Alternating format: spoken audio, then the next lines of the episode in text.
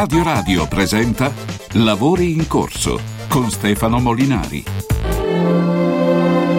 Ah, Biancaneve, Biancaneve, sessista e patriarcale. Eh, questo è venuto fuori, eh.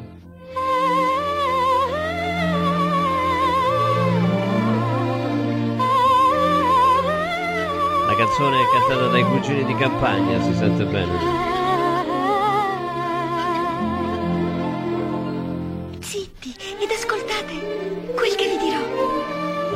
Ma parli agli uccelli poi.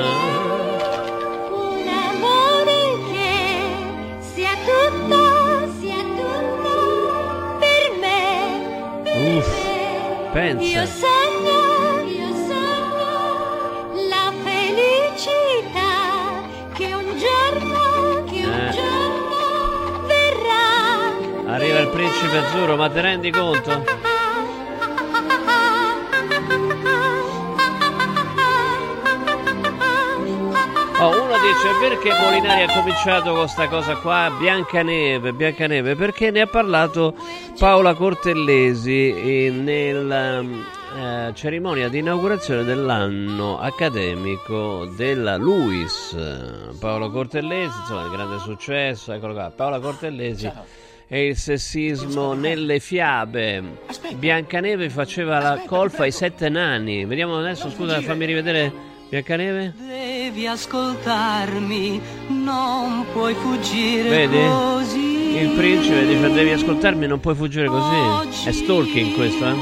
Non ho che un canto, Del canto. canto solo per Tanto è pieno d'uccelli sto video, eh, scusami, è così, tanto per... Senti con quanto amore Ah. questo mio cuore batte per te. Mazza che palle sto Biancaneve. Levala, leva, leva, basta, basta così. Allora, che ha detto la eh, Paola Cortellesi? Eh, il suo grande successo, che insomma è uno dei maggiori incassi nella storia del cinema italiano con C'è ancora domani. Ehm, allora, testuale, eh, virgolettato, ho messo anche gli occhiali per ved- leggerlo meglio. Siamo sicuri che se Biancaneve fosse stata una cozza, il cacciatore, poi il principe, oh, vabbè, il cacciatore l'avrebbe salvata lo stesso? Perché il principe ha bisogno di una scarpetta per riconoscere Cenerentola? Non poteva guardarla in faccia e si vede che... No, vabbè, non si può dire questo. E ancora, Biancaneve faceva la colf ai sette nani. Questo è l'incipit del monologo di Paola Cortellesi, eh, parlando della necessità di riconoscere quei luoghi comuni, gli stereotipi che hanno costruito la cultura maschilista e patriarcale in Italia. Le- in Italia, allora fermiamoci un attimo in Italia, in Italia, in Italia, allora le, eh, le fiabe in questione, Biancaneve e, mm, e Cenerentola, nella loro forma, diciamo così, più oh, conosciuta, definitiva, diciamo, sono state scritte, ovvero raccolte, riscritte dai fratelli Grimm, che erano tedeschi, poverelli, e, e- e soprattutto l'hanno fatto nel 1812. 1812. Quindi Pa- Paoletta, Paola, Po- no, Paoletta non lo posso dire perché sennò è sessismo. Paola.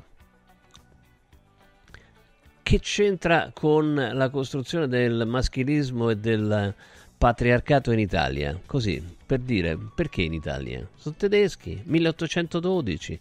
1812, eh, questo è da segnare perché in realtà eh, questo tipo di discorsi sono quelli che vengono fatti ne- nella cosiddetta cultura della cancellazione, cioè giudicare una roba, in questo caso riscritta, raccolta nel 1812 con gli occhi di chi vive nel 2024, la cancel culture. Tenete presente che negli Stati Uniti vogliono riscrivere anche Shakespeare, sia mai, insomma, no? Eh, Per esempio Otello, Otello era un nero, però, però chi comandava, attenzione, eh? Quindi già questo potrebbe essere inclusivo, era un nero che comandava, ma non lo considerano questo, eh, che, che compie un femminicidio perché uccide Desdemona, sua moglie, eh, perché credeva appunto che se la facesse con un altro, insomma, che avesse una relazione con un altro. Quindi eh, andrebbe, eh, la vogliono cancellare, insomma, la vogliono cancellare, eh, correggerla perché non è giusto che si parli di femminicidi per di più compiuti eh, da un uomo con la pelle nera, che comunque all'epoca, mh, all'epoca in cui ha scritto eh, Otello, Shakespeare, e anche all'epoca in cui è ambientato, quando c'era la, la, Repubblica di Venezia, il fatto di essere nero o bianco non influiva minimamente, non c'era il razzismo basato sul colore della pelle, quello è arrivato molto molto eh, tempo, tempo, dopo, ma insomma uno non è che deve proprio studiare per, per scrivere le stronzate, per dire le stronzate, e non sto parlando di Paolo Cortellesi, però insomma è, cu- è curiosa questa roba che, che appunto si parli delle fiabe, delle fiabe che, che, che hanno, instillato, uh, hanno instillato il sessismo e il senso patriarcale, il maschilismo in Italia. A me sembra che stiamo uh, su Marte eh, o da un'altra parte. Per i vostri messaggi 3775 104 500. Intanto saluto il professor eh, Giuseppe Corazzaniti, Università Mercatorum, insomma un esperto di di etica. Buonasera, professore. Buonasera a tutti. Buonasera. Insomma, sta roba qua la colpisce in qualche modo? Ma insomma, se, se ne parla molto, mica solo per questo aspetto specifico, questo singolo episodio, perché è da qualche tempo che eh, negli Stati Uniti soprattutto, dove c'è una forte cultura eh, di rappresentazione delle minoranze e dove è nato un pochino eh, il movimento culturale dell'integrazione, estesa poi a tutto, nel senso proprio di promozione e garanzia dei diritti civili, beh, poi successivamente si è eh, affermato il cosiddetto movimento woke che è un termine difficilmente traducibile in italiano, potremmo dire stai in campagna, una cosa del genere per eh. essere percepiti meglio, cioè stai attento. Ed è una cultura eh, di particolare sì, walk perché è proprio, eh, diciamo che la, la, scrittura in maniera diversa di, insomma, di, di, di wake, no? quindi stare sveglio. Sì, stai attento, insomma, attenzione, insomma, è eh. una cultura dell'attenzione, vogliamo mm. chiamarla così che eh, però in qualche modo si trasforma e si sta trasformando sempre più spesso in come dire, rinnegazione di tutte quelle che sono state le nostre culture occidentali, da quelle eh, di tipo storico, per esempio la negazione dei meriti del, di chi ha effettuato la colonizzazione e quindi si è reso responsabile anche, eh, soprattutto eh, non solo negli Stati Uniti, ma anche nell'America Latina, di, di episodi eh, di, anche di responsabilità gravi nei confronti delle comunità etniche certo. presenti. E tutto questo che, poi non è altro che una lettura della storia sostanzialmente, però viene eh, letto approssimativamente con la cultura politica. E questo è un errore molto grave, insomma, nel senso che la storia va letta, interpretata e in qualche modo percepita appunto nella sua dimensione cronologica, eh, considerando anche che poi non si può parlare mai di cultura unica, ma ogni storia, ogni filosofia è un insieme di culture eh, che si stratificano e che tendono in qualche modo ad integrarsi. Questa è un'osservazione che faceva spesso Benedetto Croce, uno dei eh, più importanti dei nostri filosofi. Invece stiamo assistendo a una degenerazione, a una massificazione, a un massimalismo eh, che comporta eh, il fatto che non esistono più posizioni diversificate, ma come anche eh, che si rinneghi tutto insieme un, eh, un passato. O, ma poi comunque, allora noi, noi, sappiamo le storie, insomma, le, le fiabe, no? le fiabe sono, um, diciamo così, dei racconti che non hanno un eh, realismo, non, non sono basati sul realismo, eh, sono, sono qualcosa di tremendo, no? la strega Beh, che vive nella che... casa di Marzapane, cioè, eh, però se mangia proprio, i ragazzini, proprio. Ansel e Gretel stanno là che se li vuole mangiare, insomma roba del genere, una cosa tremenda, ovviamente Vengo... Ma ogni favola, le favole sono un messaggio antichissimo, consideriamo che le prime favole hanno natura greca, sono mm. nate eh, mica solo in Occidente, ecco, eh, sono eh, sogni che vengono in qualche modo tradotti in immagine, in qualche modo eh, portatrici di un qualcosa di metaforico, nel senso che dietro ogni favola che, che abbiamo preso da ragazzi c'è una metafora e mh, per ricordarci un po' Fedro, eh, le vecchie favole antiche che erano molto simili, tra l'altro molte favole moderne sono, hanno origine nelle favole di Fedro, ricordiamo anche Trilussa che eh, nelle sue poesie in fondo non fece che ritradurre delle favole antiche per dare dei messaggi moderni. Ogni metafora, che, quindi trasposizione di un messaggio e eh, elaborazione di una morale, è figlia dei suoi tempi. Però attenzione perché molto spesso sono messaggi antichissimi che non possono essere solo letti e decodificati con quello che è il pensare moderno.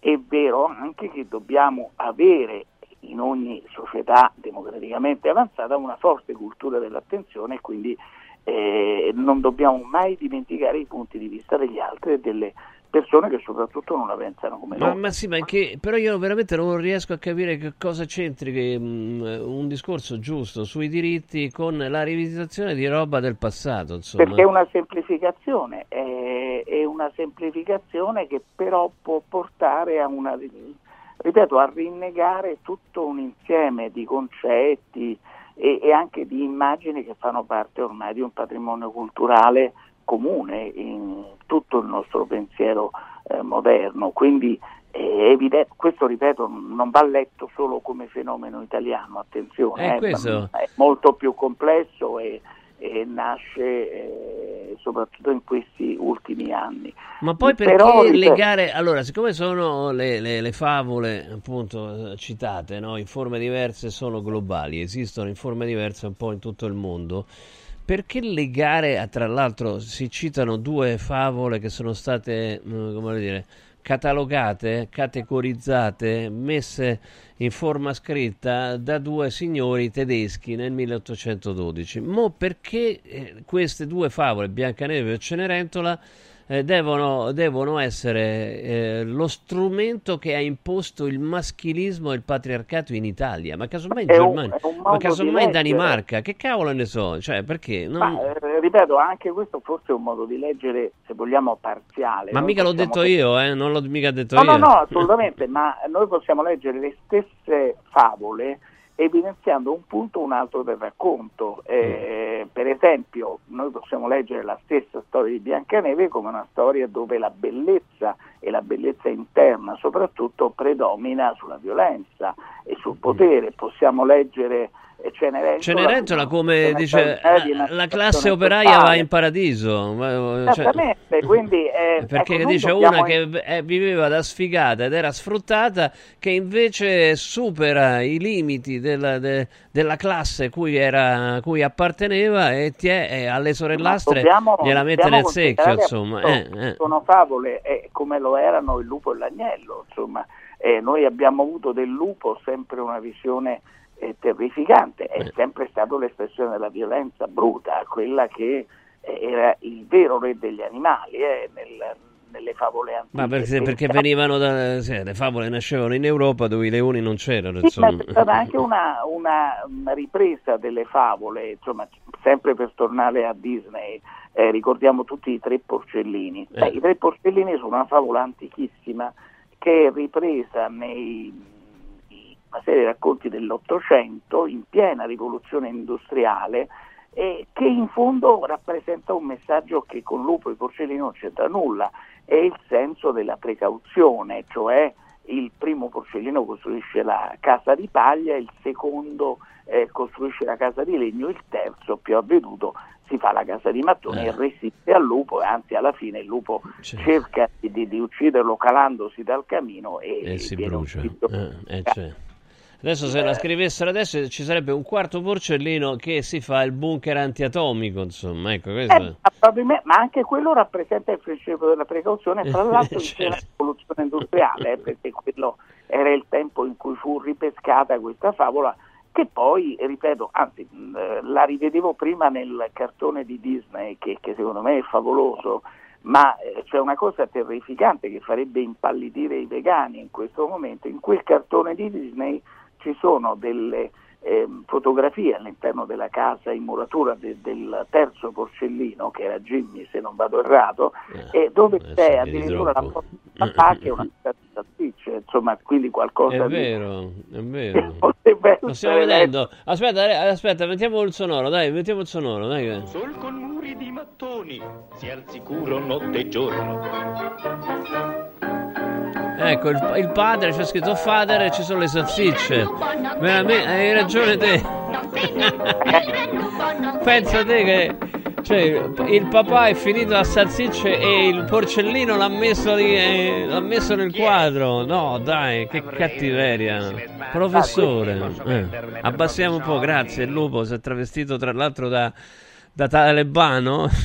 La versione di Walt Disney sempre in realtà la creatività umana... Accendete l'app perché è qualcosa di incredibile. Veramente no, ma visto la luce di oggi si è messo la barba lunga, la cosa, il, il, la veste lunga, sembra un talebano sul serio, eh? non sto scherzando. Ma anche mm. quella è la metafora, il male che si trasforma, o forse il potere con la sua forza bruta che si trasforma a varie forme e cerca continuamente di aggredirci, quindi dobbiamo avere basi e fondamenta solide.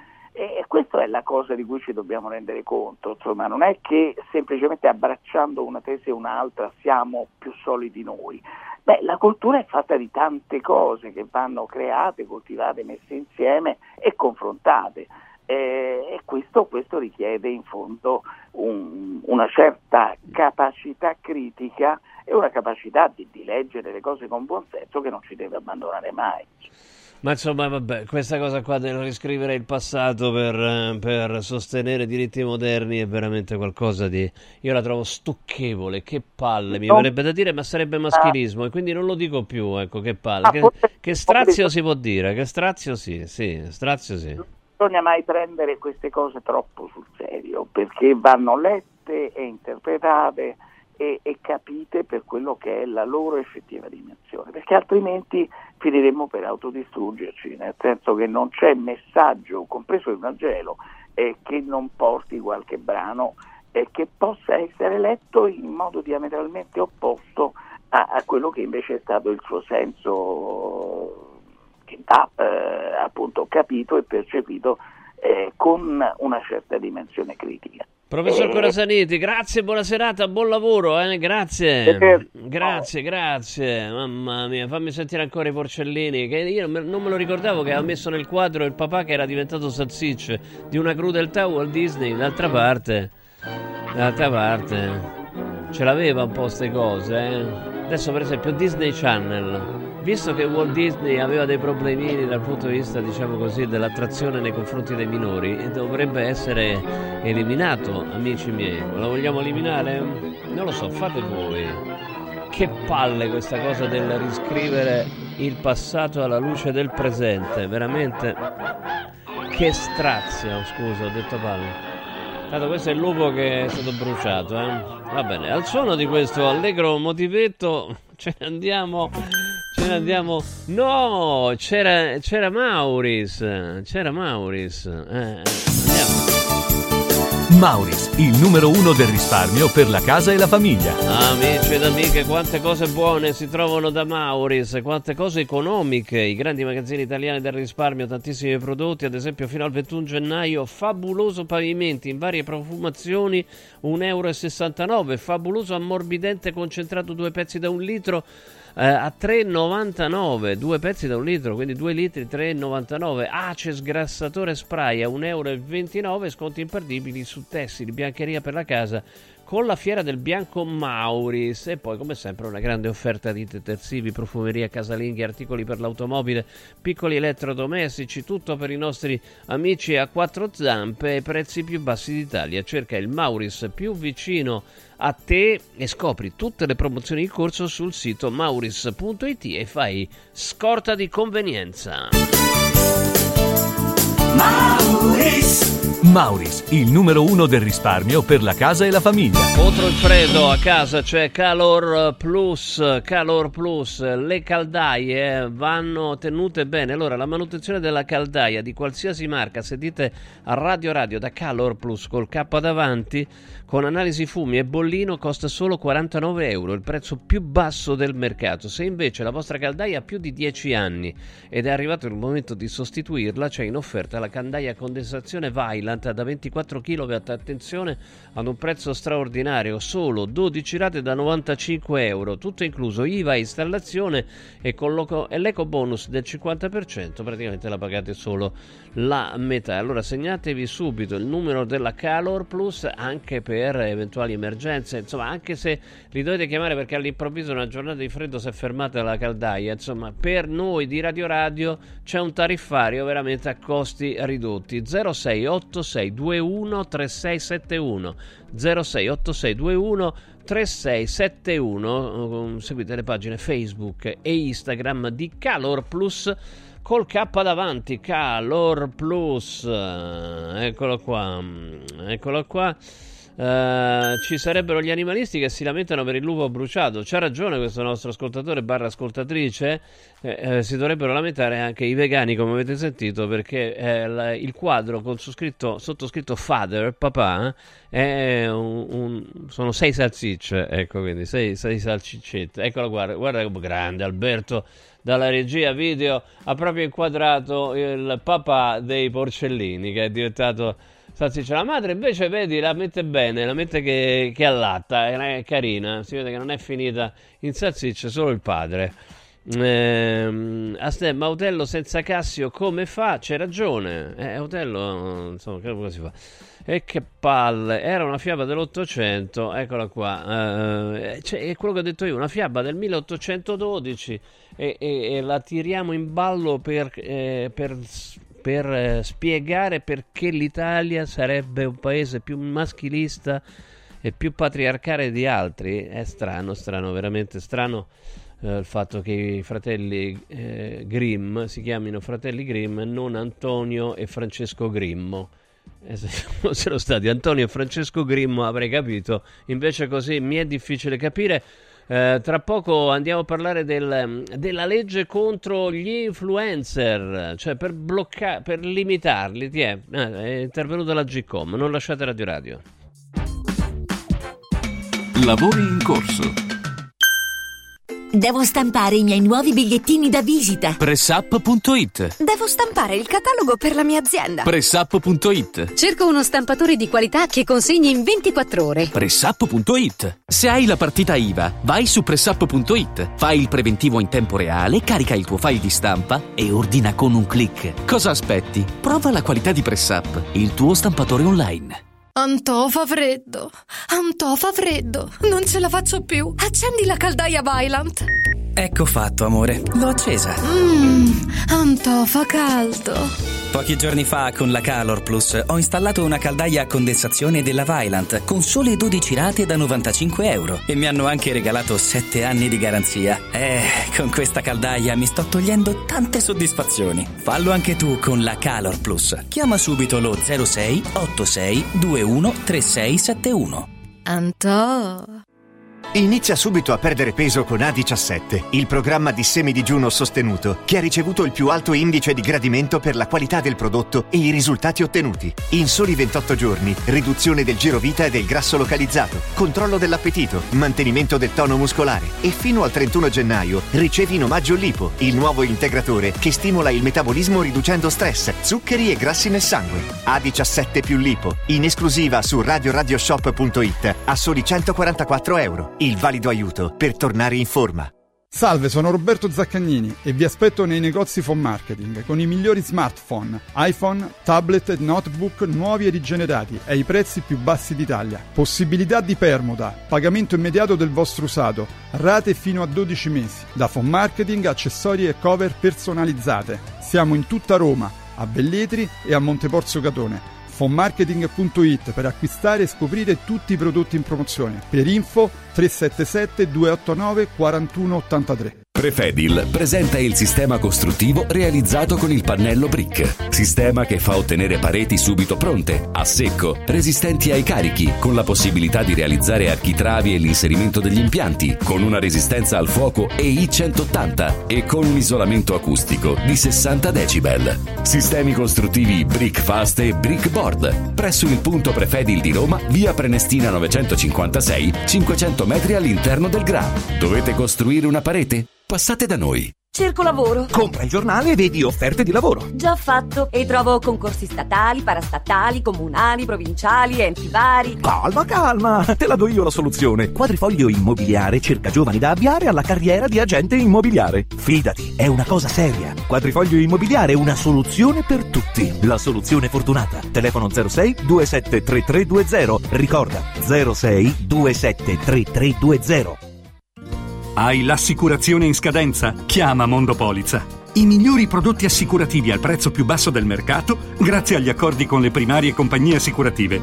Assicurazioni RCA, casa, infortuni. Per professionisti, soluzioni eccezionali su misura per te. Per ricevere un preventivo chiamalo 06 55 76 903 o direttamente sul sito mondopolizza.it. Mondopolizza, la migliore consulenza assicurativa. Radio Radio Viaggi. Per vacanza o per lavoro, in Italia, in Europa, nel mondo.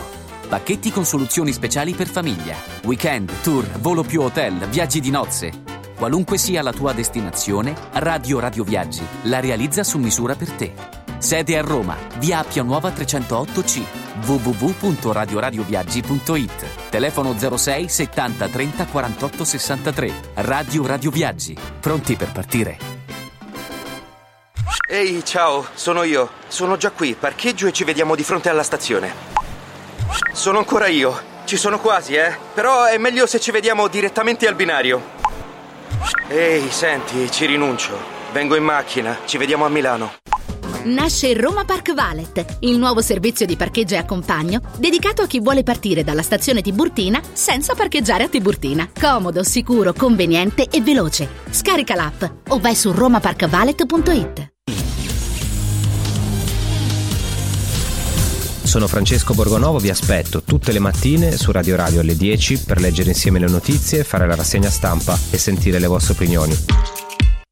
Lavori in corso. E dopo tutto, i sogni sono desideri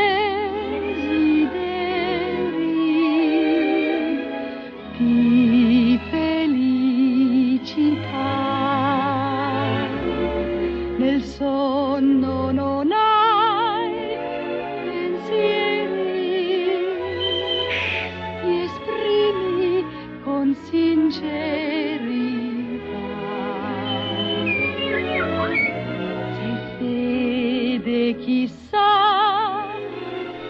Attenzione, ho visto adesso una cosa, che mm, Cenerentola nella versione Walt Disney assomiglia tantissimo a Chiara Ferragni. È una cosa incredibile, accendete le app, guardateci in televisione, il sorcio ha chiesto... No, non lo dico, non lo dico. Però un po' Fedez... No, ma no, non l'ho, de- non l'ho detto, non l'ho detto. non- Ma lei è Chiara Ferragni, ragazzi, è proprio Chiara. Attenzione. E quindi uniamo i due discorsi con Giulia Sorrentino, giornalista di Maumag. Ciao, ciao Giulia. Ciao, buonasera a tutti. Buonasera, buonasera. No, perché partiamo da, ne stavamo parlando francamente di questo attacco eh, di Paola Cortellesi nei confronti delle fiabe. Io veramente è una cosa che eh, avrebbero, avrebbero istigato al maschilismo e al patriarcato in Italia, a parte il fatto che sono fiabe della tradizione mitteleuropea eh, e, codificate da due signori che, che erano tedeschi nel 1812, quindi non si capisce perché da noi avrebbero, oh, avrebbero seminato patriarcato e maschilismo in Germania in Germania no, vabbè, ma queste sono, eh, sono delle cose mm, particolari. Poi arriviamo anche a Paola Cortellesi, tra l'altro Cenerentola in realtà può essere letto come il successo della lotta di classe, quindi al contrario, proprio da sinistra può essere letto, cioè lei che veniva sfruttata, poi alla fine riesce ad affermarsi, come ha fatto peraltro Chiara Ferragni, e diventare una, una principessa. È uguale, è identica, ragazzi. Eh? Cioè, la, la eh, Cenerentola nella versione Walt Disney è identica a Chiara Ferragni. Cioè, pazzesco questo. Senti, vuoi dire qualcosa su questo attacco alle fiabe di Paolo Cortellesi? Che insomma, voglio dire, ha avuto un grande successo. Che bisogno ha di, di fare queste no, cose? ma allora purtroppo io non ho ancora visto il film nonostante il grandissimo successo Eh, ormai che ha fatto avuto. male, è Eh, bello, è ben bel eh, film. Sì, no, no, me l'hanno detto, infatti Mm. devo provvedere assolutamente. Vorrei chiedere però alla Cortellesi, come ha chiesto se siamo sicuri che se Biancaneve fosse stata una costa, se il cacciatore Sì. l'avrebbe salvata lo stesso, che se lei se fosse stata una costa fosse arrivata... Cioè, eh, Non avrebbe fatto l'influencer come. eh, non sarebbe diventata milionaria, è così. Mm. Esatto, no, e v- vorrei capire cioè, se lei fosse stata una costa, se poi eh, av- av- avrebbe potuto avere tutto questo successo nel cinema, Eh, sì. perché comunque sicuramente ha. Ah, sta delle- dicendo la Cortellesi? Io pensavo che parlassi adesso di Chiara Ferragni, no? Scusami. No, no, anche di Chiara. Ferragni, però vale. Anche per, anche per Ferragni vale lo stesso discorso, no? Fosse stata una cozza, non avrebbe avuto il successo che ha avuto, insomma, no? Quindi alla fine il fatto di essere di, bell'aspetto valeva nel 1812 e vale anche adesso, o no? Ma varrà sempre eh, ed è un concetto, quello della bellezza in tutti i sensi, eh, che non va eh, mai condannato. Non bisogna, secondo me, basarsi solo su quello, ovviamente, ma non vedo perché se una donna è bella piuttosto che se un uomo è bello, mh, questo debba fare una differenza in senso negativo. Ecco. E sul patriarcato ne abbiamo sentite talmente di tutti i colori.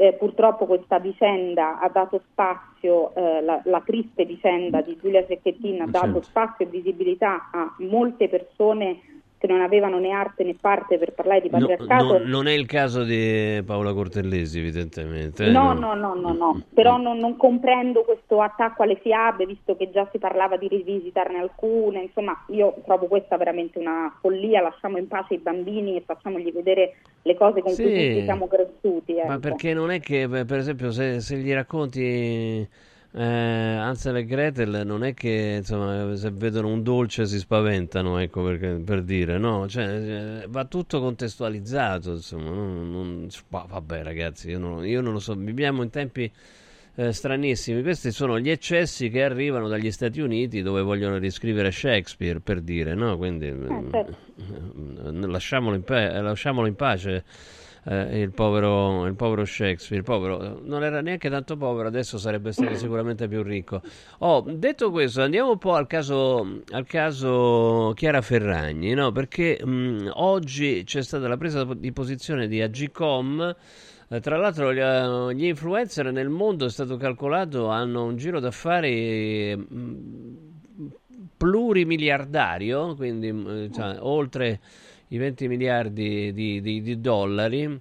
Allora, i compensi medi per ogni post per chi ha più di 5 milioni di eh, followers sono di 50.000 eh, euro a post, quindi tantissima, tantissima roba, ma spesso, eh, spesso si fa, anzi i soldi li fanno proprio questo, fanno pubblicità mm, senza neanche dirtelo, no? Cioè, comunque loro eh, propongono un, eh, un outfit, cioè come si vestono con tutti gli accessori, poi scrivono di chi, da chi arriva quel, quel vestito, quelle scarpe, quella borsetta, il trucco e quant'altro, e, e però non c'è indicato chiaramente che è pubblicità, una cosa che non si può fare in televisione, in radio, sui giornali, ma sui social invece sì, almeno fino a oggi, perché oggi de- stanno arrivando delle regole nuove, Giulia. Sì, ma io credo che sia una scelta fondamentale, quella, una decisione fondamentale quella che è stata presa, e forse anche un po' eh, tardiva. Non credo al fatto che ehm, non c'entri nulla col caso di Chiara Ferragni, nel senso che eh, il caso di Chiara Ferragni ha dato sicuramente e inevitabilmente un'accelerata a un qualcosa che era inevitabilmente sul tavolo da tempo, ma ha fatto comprendere ancora di più quanto gli influencer eh, debbano eh, diciamo, attenersi a un codice etico eh, e morale che se prima era solo eh, teorico, adesso prevede una determinata eh, ammenda nel, nel, caso in cui eh, non vengano rispettate le regole.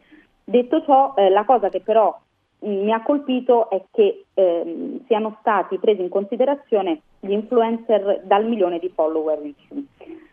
Mm, questo mi ha colpito perché molte agenzie di influencer marketing stanno invece puntando sui micro influencer, che mm. sono appunto quegli influencer che non hanno un milione di follower, ma che convertono comunque tanto. Il famoso engagement rate, quindi quanto il pubblico segua effettivamente quella determinata persona, quante visualizzazioni fanno, quanto quella, eh, quell'influencer converte. Ecco, ehm, i micro influencer rischiamo semplicemente che il mercato si sposti, quindi che l'asticella messa soltanto da un certo punto in poi faccia sì che le aziende dicano vabbè se sono 700.000 follower, 100.000 riesco comunque, scegliendoli bene, visto che non sono pochi, a convertire. Quindi Secondo me bisognerebbe fare una stretta ulteriore anche perché si rischia che poi i micro influencer non vengano controllati tanto quanto certo. è posta sotto la lente di ingrandimento la Ferragni. Sì, sì, ma adesso uno non è che se la prende con Chiara Ferragni. Peraltro, comunque, tra eh, gli influencer ehm, eh, più seguiti in Italia, ricordiamo che il, il leader, il top, è Capilame, 23 anni senegalese naturalizzato italiano, 80 milioni di followers. Questo, questo eh, insomma, vabbè, eh, vedremo un po'. Eh sì, è colui che piano piano ha, scaval- ha scavalcato la, la Ferragni eh fino all'anno scorso, due anni fa, era la, l'influencer eh, numero uno in Italia e eh, eh, Chiara Ferragni ce n'ha 29 milioni e mezzo, meno della metà del... Insomma, un... Fino a poco fa era il 4, però non lo so. Eh, 29 milioni sì, e 4, però eh, stanno calando tantissimo in, in queste ore. Eh. C'è chi dice, ovviamente sempre da un punto di vista molto teorico, perché altrimenti incappiamo ehm, in querele certo. che eh, vorrei evitare, ma Mm, sembra insomma, che andando a vedere gli ultimi follower della Ferragni, quelli che sono visibili, eh, sono tutti account con un solo follower oppure account che sono stati appena aperti, insomma Aia. che si tenda. Eh sì, questa cosa la stanno facendo i famosi bot, ecco, è ovviamente mm, una, una, sono voci di corridoio, eh, però eh, beh, certo, diamo vedi, spazio alle 12, voci. No, questo è vero, quello era vero. Ecco, questo qua che sta inquadrando adesso, due post, due followers. Eh, eh cioè, veramente, dai, non, non, può essere. Eccolo qua, uno, tre post, dieci follower, in effetti, no? Um, insomma... 13 follower, eh, 149 post potrebbe essere uno vero che ha pochi follower. Eh, attenzione, ecco questo 0 post, 5 follower. Dai, questo. Eh, dai, capisci no? Eh, che eh. il dubbio insomma ti viene, ti, ti ecco, viene che insomma, improvvisamente. Che, che, non siano, insomma, sono buoni investimenti, vedi? Poi tutti che arrivano, diciamo così, eh, dal, dall'est o dall'Africa. Sì, perché mi hanno spiegato... Questo della ehm, Cina, vedi, due post, 26 followers, non c'è manco l'immagine sul... No, niente, no, no, ce ne sono alcuni proprio senza eh. nulla assolutamente. E poi un commento classico ehm, che c'è, se ci fate caso, sotto i post della Ferragni è come mai attaccate Chiara Ferragni e non i politici che ci rubano tutti i giorni. Questo è un commento che ritroviamo tantissimo, come se la magistratura si potesse occupare di una sola cosa eh, e, e, basta, poi non potesse perseguire diciamo, altre cause. In questo caso, secondo loro, la magistratura italiana si sta occupando solo di Chiara Ferragni, cosa che fortunatamente non è così. Eccola là, vedi, c'è proprio, dice, sei, sei, vendo followers, sei interessata, vedi, c'è proprio scritto. Vabbè, insomma, no, comunque non, non, fate i maliziosi, ragazzi, ecco, non fate i maliziosi. No, ma invece, per esempio, Capillame è stata una, sali- un, una crescita mh, mm, eh, molto rapida, però progressiva, no? Quindi, in effetti, i suoi sono proprio, cioè, roba, roba vera, sembrerebbe, no? Fatto, ha inventato un modo di comunicare che, che, è piaciuto, insomma, no? Credo. Ma sì, perché nel momento in cui poi le persone, tu, tu alle persone racconti qualcosa di diverso, di originale, e non è tutto soltanto un product placement dalla mm. mattina alla sera, le persone inevitabilmente eh, si affezionano al pubblico, bisogna, e soprattutto bisogna parlare con il, con il proprio pubblico. È anche un, un, motivo per cui Fedez, come vi dicevo l'altra volta, è, ha un engagement rate quasi tre volte superiore alla moglie, perché Fedez fa moltissime storie parlate, Intanto fa le dirette. questo qua che sta andando in onda adesso è fantastico. Cioè, c'è uno che fa una specie di effetto domino con i, i bicchieri eh, di- ripieni di liquido colorato, quindi sporca qualunque cosa. Mo- cioè, questo ci avrà messo, capirai, dei giorni e giorni per fare questa roba qua. E certo- alla fine di tutto questo c'è Kabilame che esulta perché così lavora per pulire. Gli hanno dato i soldi per, per ripulire tutto quanto. Vedi, autoironico, è figo, è divertente, insomma. No, Certo- no, ma molto, lui ha trovato un linguaggio diverso, è piaciuto, poi nel momento in cui eh, in Italia si comincia a parlare di un personaggio, ci si incuriosisce, sappiamo benissimo come vanno le cose, diciamo che noi italiani tendiamo a seguire molto il flusso su queste cose, ma tanto quanto eh, arriviamo in massa rischiamo di fuggire in massa, ecco. Sì, sì, però questi, questi qua di capi sono divertenti. Vabbè, eh, vediamo un po' che succede con, eh, questa, que- questa presa di posizione dell'Agcom. Insomma, la pubblicità dove, dove- deve essere chiaramente indicata come tale. Eh, poi ci sono delle limitazioni sugli argomenti, ovviamente, istigazione alla violenza, ma quelli sono già, erano già esistenti. Quindi il presidente della, della GCOM ha detto che non sono norme antiferragni, però certo il timing con cui sono Eh uscite, no, qua- qualche dubbio lo fa venire, no? Dai, oggettivamente. No, beh, assolutamente. È andata. Cavolo, da tempo Ecco, questo ha dato una, un'accelerata, una, una pronta accelerata, mh, ma è un segnale importante quello che, quello che è stato dato, cioè non solo la Ferragni, ma anche perché la Ferragni è stata colei che ha ideato mh, quello che ad oggi è motivo per il quale è giusto che i suoi figli ehm, vengano controllati tanto quanto la madre. Sì, molto bene, grazie. No, sto vedendo Cavilame mi fa morire da ridere. C'è un deficiente che si fa la barba con, non so, tenendo il pallone sul- sulla punta del, del rasoio e ci prova anche lui, esce fuori con una ventina di cerotti in faccia.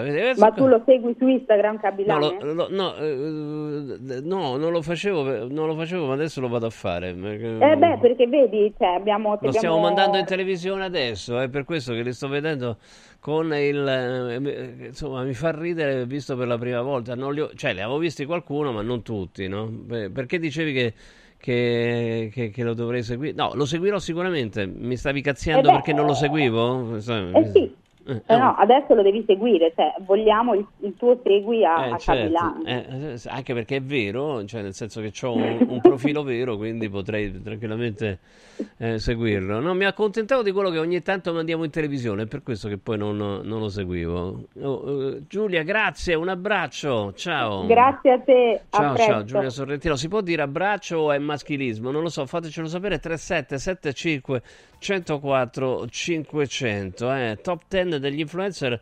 Tra poco la leggiamo, la leggiamo tutta. Mm, Ma andiamo prima su radioradioshop.it. Radioradioshop.it.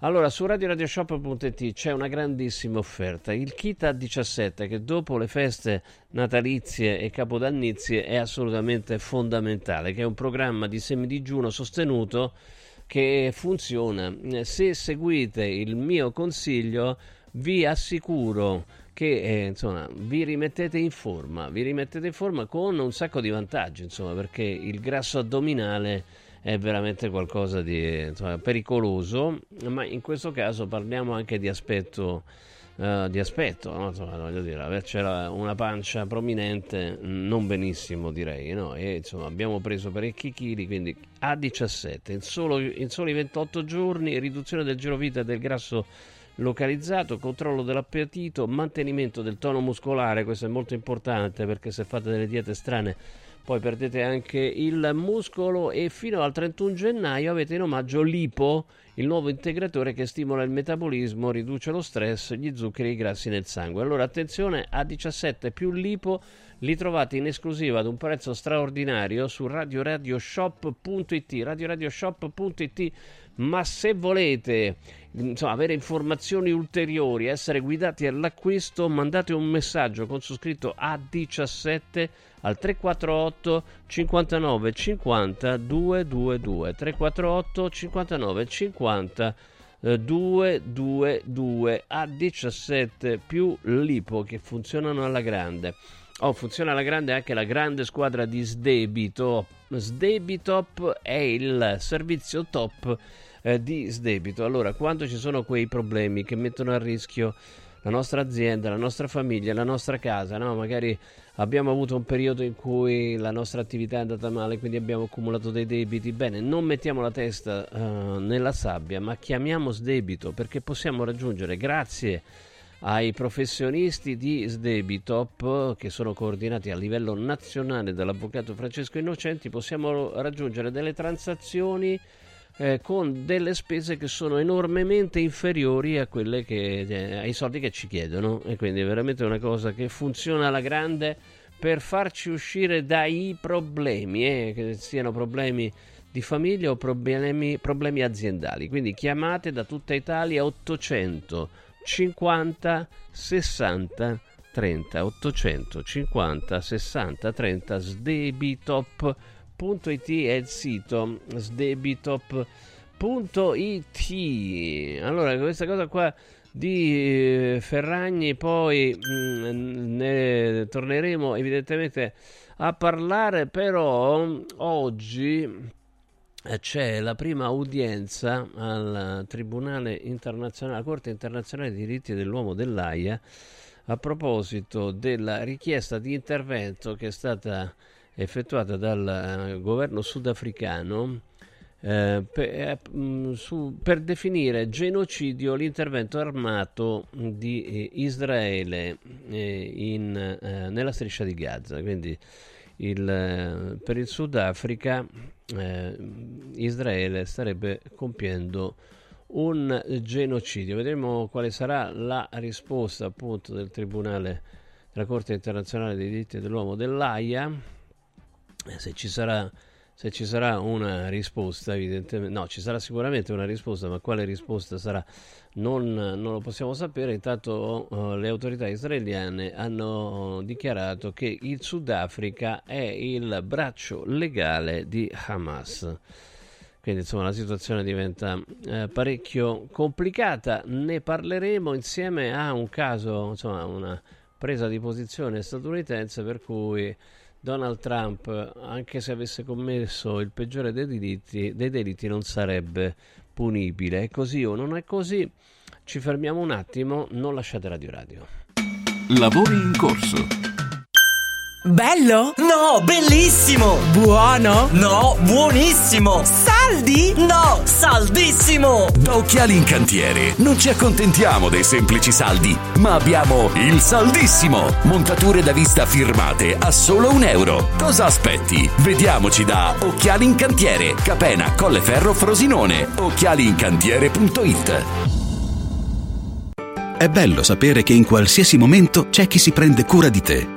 Villa Mafalda c'è sempre. Per la salute della mia famiglia mi affido a Villa Mafalda, dove è possibile eseguire tutte le prestazioni mediche di cui abbiamo bisogno 24 ore su 24, dalle visite con i migliori specialisti agli esami diagnostici fino alla chirurgia. Villa Mafalda, la tua clinica privata polispecialistica nel cuore di Roma. Villa Mafalda è in via Monte delle Gioie 5. Info e prenotazioni su villamafalda.com. Convenzionata con le maggiori compagnie assicurative. Una speciale convenzione è riservata agli ascoltatori Radio Radio. Sapevi che nel latte che acquisti abitualmente potrebbero esserci tracce di antibiotici assunti dall'animale? Berlo regolarmente, specialmente in età pediatrica, potrebbe portare all'antibiotico resistenza, un fenomeno aumentato notevolmente negli ultimi anni. Da oggi puoi evitare questo rischio con latte antibiotic free, l'unico latte che ha ricevuto la certificazione di assenza di antibiotici per l'intera filiera di produzione, 100% made in Italy. Latte antibiotic free, il latte che non conosce antibiotici, lo trovi in esclusiva su radioradioshop.it. La salute, prima di tutto. I sistemi Prefedil consentono di costruire pareti in modo semplice, veloce, pulito, a secco, con un isolamento acustico e una resistenza al fuoco eccezionali. Non hanno bisogno di intonaco, ma soltanto di una rasatura e i rivestimenti ceramici vanno applicati direttamente sulla parete grezza, consentono il passaggio degli impianti e accettano tutti i sistemi di fissaggio per qualsiasi carico. Dovete costruire le pareti? Passate da noi, al punto Prefedil in via Prenestina 956 a 500 metri all'interno del GRA. Devo stampare i miei nuovi bigliettini da visita. Pressup.it Devo stampare il catalogo per la mia azienda. Pressup.it Cerco uno stampatore di qualità che consegni in 24 ore. Pressup.it Se hai la partita IVA, vai su Pressup.it, fai il preventivo in tempo reale, carica il tuo file di stampa e ordina con un clic. Cosa aspetti? Prova la qualità di Pressup, il tuo stampatore online. Non spendere il tuo oro. Adesso è il momento giusto per affidarsi a Universo Oro, il migliore da sempre. Fino a fine mese valuta il tuo oro a partire da 41 euro al grammo. 41 euro al grammo netti, senza commissioni, con pagamento immediato. Un'occasione d'oro. Universo Oro, il tuo banco metalli a Roma in Viale Eritrea 88. Numero verde 813 40 30. Universo-oro.it. Devo organizzare una cena aziendale e vorrei un locale accogliente con la giusta atmosfera. Scegli Comodo Mercato Trevi, un open space dal design moderno, comodo per i grandi spazi e soprattutto per l'ampia scelta di eccellenze gastronomiche, con 5 ristoranti a vista per soddisfare ogni palato. Comodomercatotrevi.it, la cornice perfetta per eventi di successo. Roma, via del Lavatore 88, a pochi passi da Fontana di Trevi. Mettiti comodo. Olio nuovo extravergine di oliva Sabina Top. Eccellenza agroalimentare del Lazio. Garantito e certificato dal consorzio Sabina Top.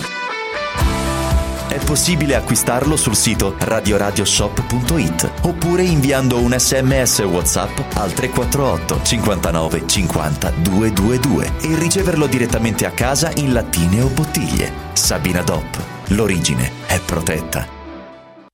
Sportello Legale Sanità. 12 anni di giustizia ottenuta e di giusti risarcimenti alle famiglie colpite dalla mala sanità.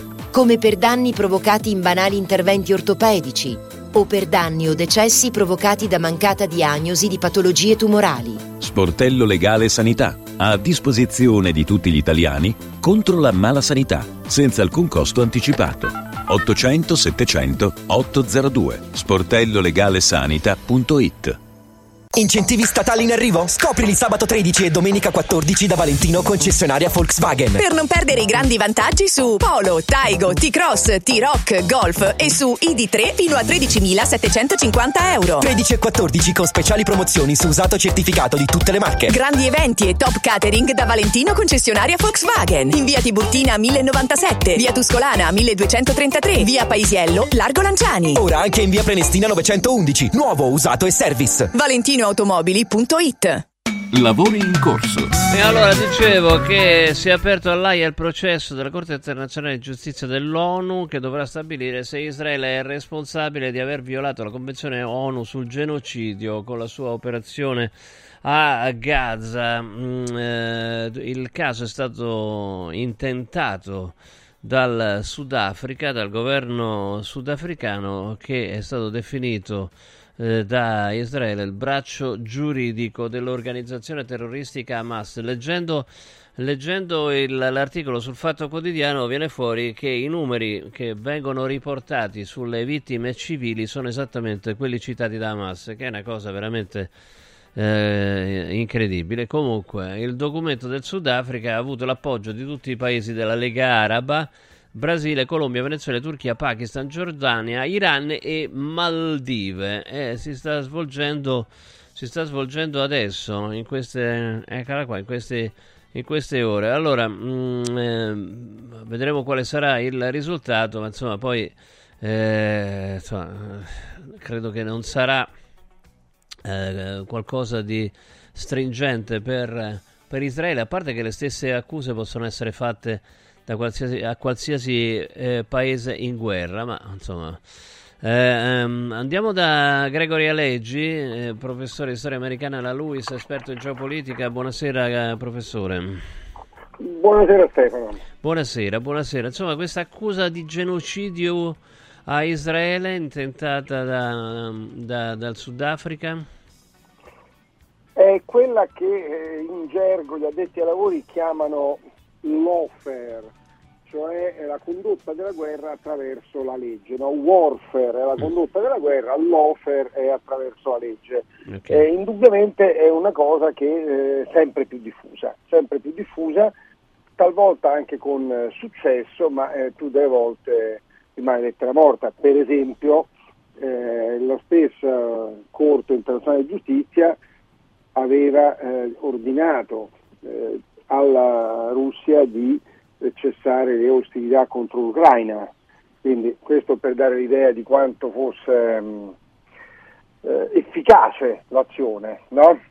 Indubbiamente può avere un significato politico, ma l'unico modo per ehm, diciamo, mh, implementare, per tradurre in un'azione concreta un eventuale verdetto passa attraverso una delibera del Consiglio di sicurezza nel quale sappiamo chi ha il diritto di veto e quindi sappiamo abbastanza con certezza che non succederà niente. Certo è una bella grana politica, una bella grana d'immagine, quello non c'è dubbio. Sì, dal punto di vista proprio dell'influsso sull'opinione pubblica è notevole, certo, non c'è dubbio su questo, però è chiaro che questo tipo di, mh, eh, come hai detto te, questo tipo di accuse possono essere fatte per qualsiasi paese in guerra. Adesso faccio un esempio Eh, solo, esasperato, solo, eh, ma per eh. esempio oggi sono usciti i numeri forniti dall'Ucraina dei soldati russi uccisi, sono 369.000, vado a mente, eh, che sono tre volte quelli eh, ucraini, che allora, eh, quelli russi. Quindi che, che- che vogliamo dire? Che l'Ucraina si è comportata in maniera,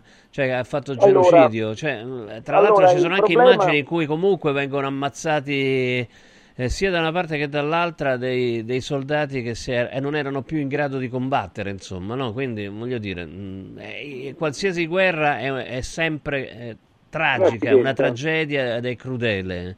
Se, se facciamo questo discorso eh, si applicherebbe a tutte le guerre, insomma. Non, non c'è dubbio. Eh, allora, facciamo un passo indietro. Eh, nelle- diciamo, il problema è del genocidio, non è della guerra. Il genocidio eh, richiede un intento. Io devo fare la guerra per distruggere tutta eh, una popolazione, tutta un'etnia, eccetera. Eh, sembra piuttosto difficile che eh, in Sudafrica possa dimostrare questo, anche se c'è stata qualche dichiarazione dire, un po' pesante da parte di qualche estremista eh, di destra in Israele sul fatto di voler eliminare eh, tutta Hamas, tut- in senso, tutta la popolazione della striscia di Gaza, non è quella la politica del governo. Quindi la vedo dura eh, in un'aula di giustizia, seppure particolare, dimostrare che l'intento è quello. Eh, Israele, che parla eh, successivamente, oggi parla il Sudafrica, domani, eh, scusate, giovedì parla eh, Sudafrica, venerdì parla Israele, dirà che si difende e che eh, le vittime civili sono conseguenza dell'uso eh, della popolazione come scudo umano da parte di Hamas e da quel punto di vista ci sarà eh, un eh, muro contro muro. Eh, il Sudafrica accusa Israele di aver eh, diciamo anche di alcuni fatti specifici come ad esempio l'uso di mh, munizionamento non di precisione, le bombe stupide, ma anche di aver reso impossibile alla popolazione l'accesso al cibo e all'acqua. Questo eh, diciamo, potrebbe essere eh, già una cosa più mh, facilmente dimostrabile. D'altra parte Israele eh, avrà eh, ampia eh, possibilità di dimostrare violazioni del diritto umanitario da parte palestinese con la collocazione di strutture militari eh, addirittura all'interno di quelle civili e da questo punto di vista importa poco che si sia trovato il mega quartier generale o soltanto tra virgolette un centinaio di mitra eh, in una scuola, non si può fare punto e basta. Quindi mh, le strategie saranno abbastanza muro contro muro. Eh, il verdetto, peraltro, la Corte di Giustizia non è eh, rapidissima, arriverà fra qualche anno. Potrebbe Ah, esserci pure. appunto qualche provvedimento intermedio, un'ordinanza, un ordine di ritirarsi, eccetera, ma eh, un verdetto che assegni la colpevolezza comunque eh, richiederà qualche anno, quindi non stiamo col fiato sospeso.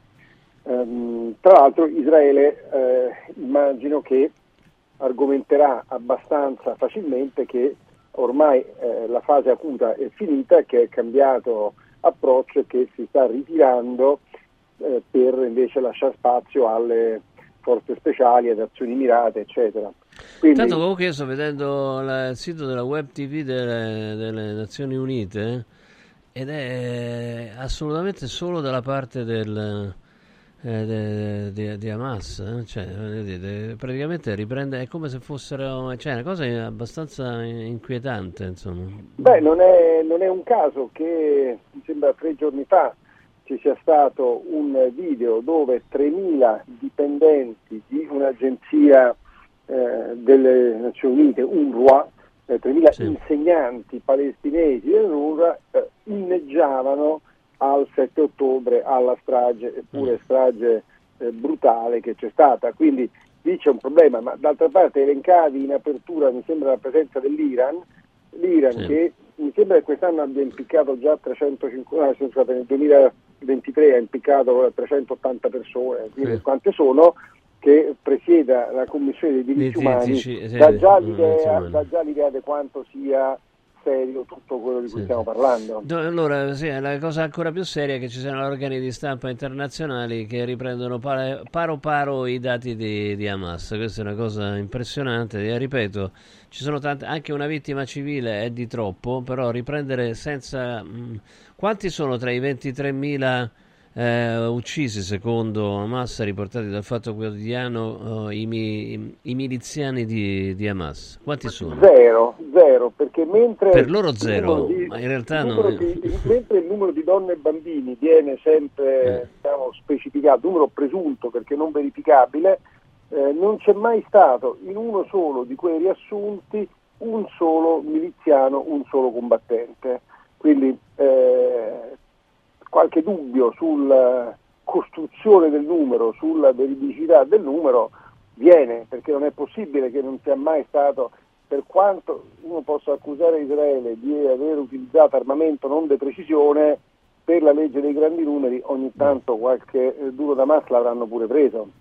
Sì, anche perché eh, Israele ha comunque dato conto dei suoi morti e dei suoi feriti, insomma, quindi evidentemente i combattimenti ci sono, non possono esserci morti e feriti solo da una parte.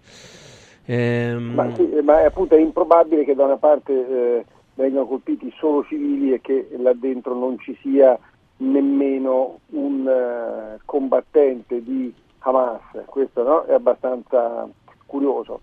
L'altra cosa curiosa è che ehm, questa Corte internazionale di giustizia eh, come dire, mm, ha- può processare soltanto gli stati, per cui la cosa curiosa è che Hamas, non essendo uno Stato, benché poi in qualche modo eh, gestisca Gaza come se fosse uno Stato, Hamas non può essere processato.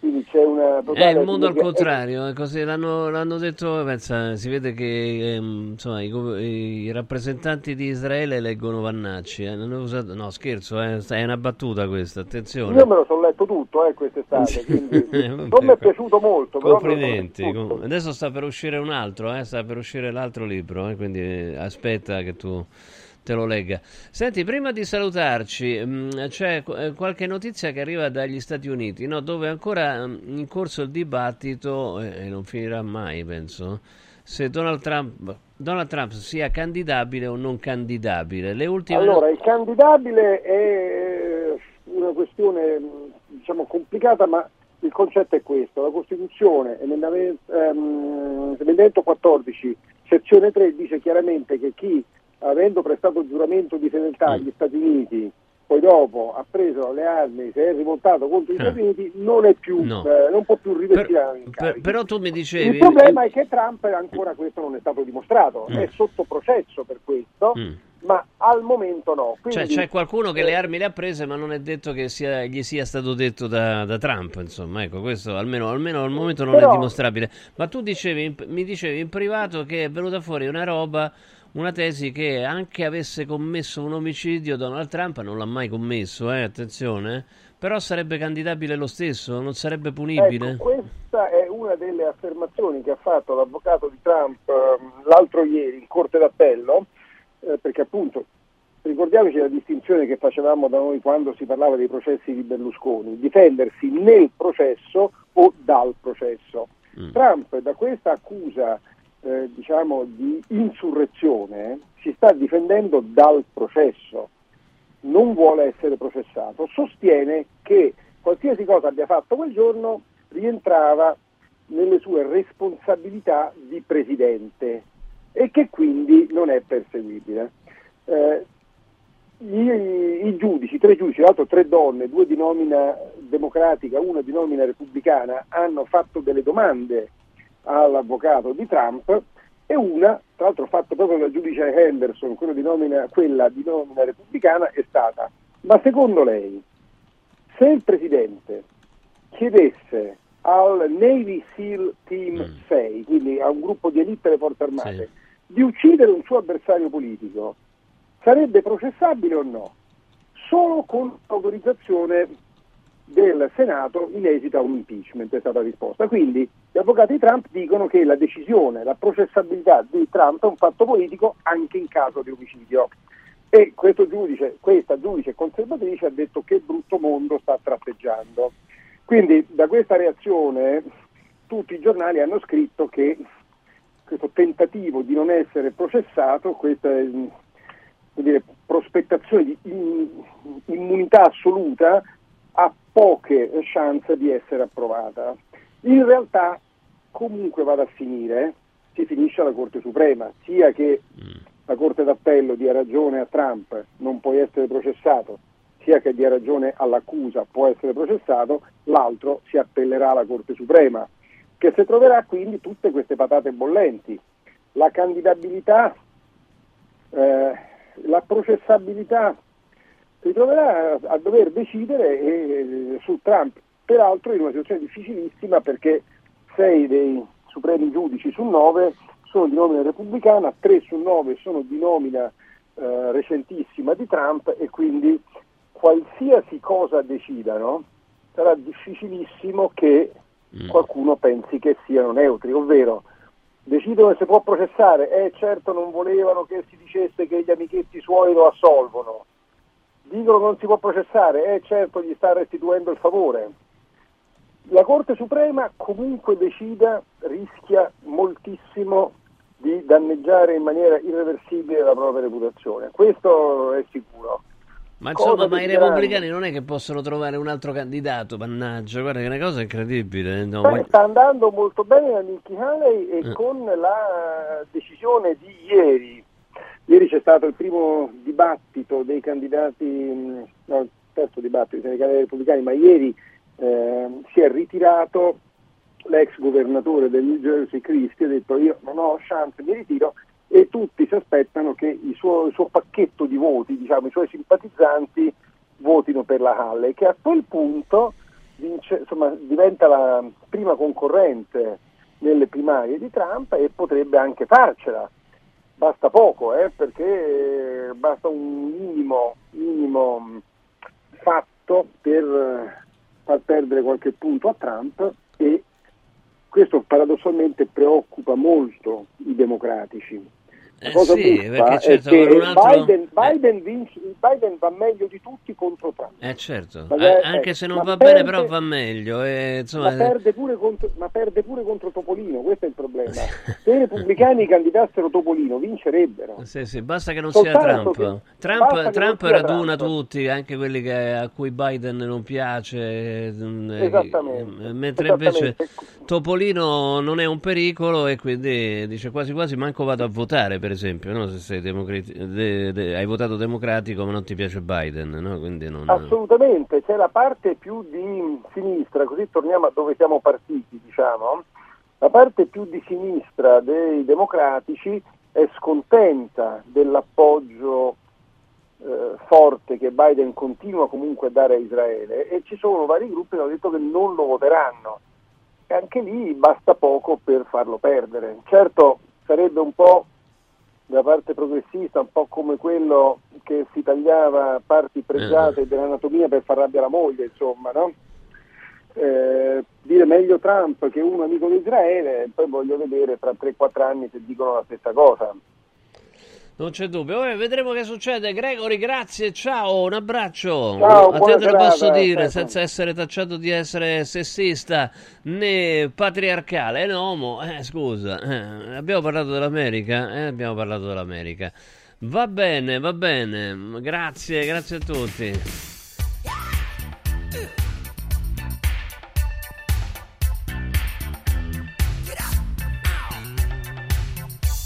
Si parla dell'America non può mancare lui.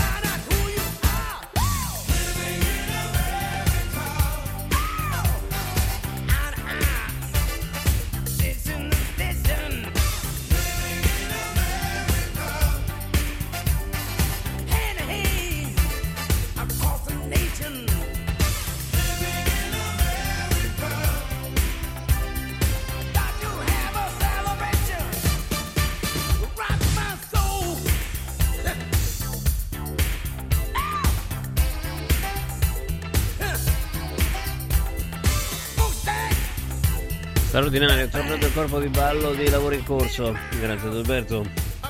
Bravo Alberto. Accendete l'app, guardate come vanno a tempo. E non sono neanche statunitensi. Straordinario.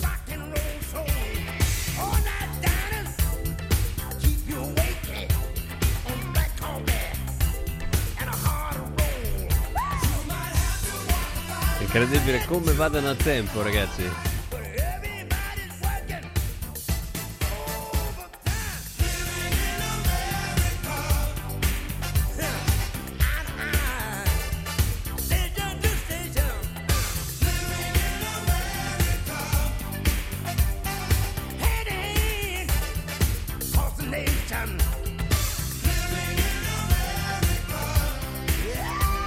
Di questo allegro movimento, andiamo a vedere un po' di messaggi che sono arrivati, sono soprattutto sulla mm, questione fiabe che stimolano il maschilismo, il sessismo e il eh, patriarcato. Ce n'è una che, mm, che è eh, assolutamente centrato, scusami.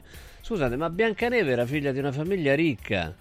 Eh, si rifugia a casa dei nani in cambio d'aiuto. Eh, è vero, c'è ragione. Era di una famiglia ricca, però aveva dei problemi. Aveva dei problemi, quindi no, non è che poteva tranquillamente. cioè, Se non fosse stata la, la- la matrigna così stronza, eh, stava tranquilla, insomma. eh. Eh, Mamma mia.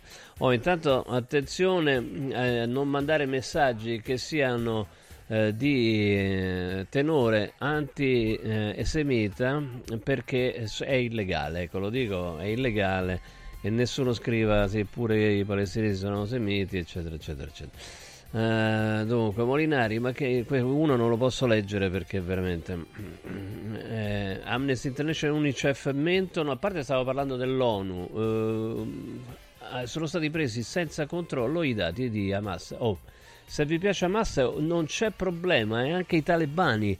Vi piace l'Iran? Ma benissimo, regimi dittatoriali dove qualsiasi diritto non è più un diritto. Oh, se vi piace andateci, andateci, andateci tranquillamente. Eccolo qua. Israele dichiara 8.000 morti tra i miliziani di Hamas. Sì, è vero, poi bisogna vedere se è vero. È vero che lo dichiara, bisogna vedere se è vero, ma intanto in due eh, due campi opposti, le cifre ovviamente divergono. Certo che Pietro ti devi vergognare e pensare che se dici queste cose in pubblico commetti un reato. Non, te, non lo leggo nemmeno sto, eh, sto messaggio. Guarda, Mm. Ignote.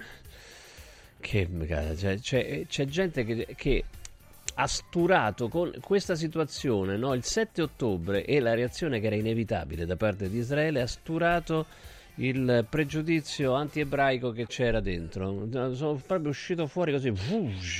Dice: Sono giustificato. Io a me mi stavano sulle palle, adesso lo posso dire, vedi? Che è una cosa brutta. Pietro e gli amici tuoi, Pietro, Andrea anche e anche quegli altri. È una cosa brutta, vi dico, una cosa brutta. Non, non fatelo e soprattutto quelle cose là, se le dite in pubblico, qualche, qualche conseguenza c'è. Ecco, quindi eh, io vorrei che non le pensaste nemmeno quelle cose brutte.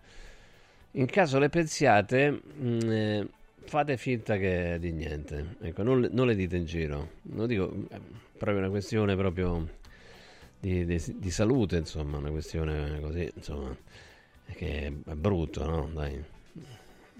C'è pure gente che dice che mm, siete di quelli che dicono che la Shoah è un'invenzione, eh? No, vero, no, quello no. No, no non, non, non mi rispondete nemmeno, guarda, su quelle cose là. Non, evitate proprio.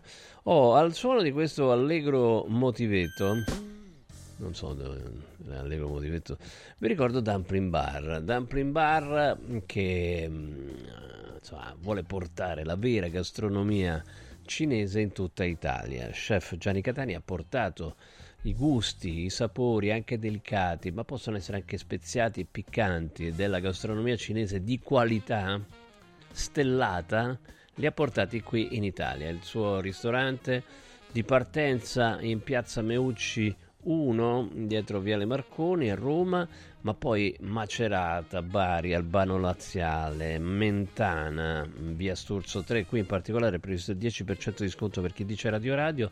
Eh, sono state aperte tante raviolerie da in bar e altre se ne stanno aprendo e potete aprirle anche voi con il franchising 2.0 di Dumpling Bar che è completamente gratuito, senza spese di affiliazione.